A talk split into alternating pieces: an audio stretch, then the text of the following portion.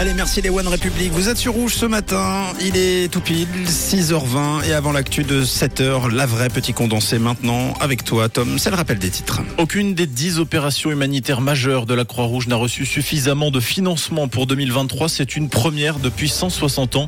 D'après les informations du journal Le Temps, il pourrait manquer entre 500 et 700 millions sur les 2,79 milliards que le comité international de la Croix-Rouge prévoit d'ici à la fin de l'année. Un manque qui risque d'amputer certaines opérations majeures de l'organisation.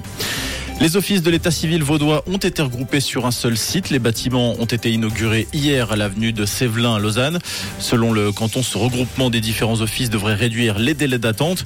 L'ouverture de nouveaux guichets en janvier dernier avait déjà permis de désengorger les demandes et de traiter davantage de dossiers.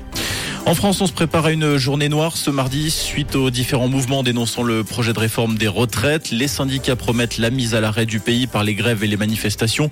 Ces mouvements devraient également avoir des conséquences en Suisse romande. Au départ de Genève et Lausanne, 7 TGV Lyria ont été supprimés ce mardi.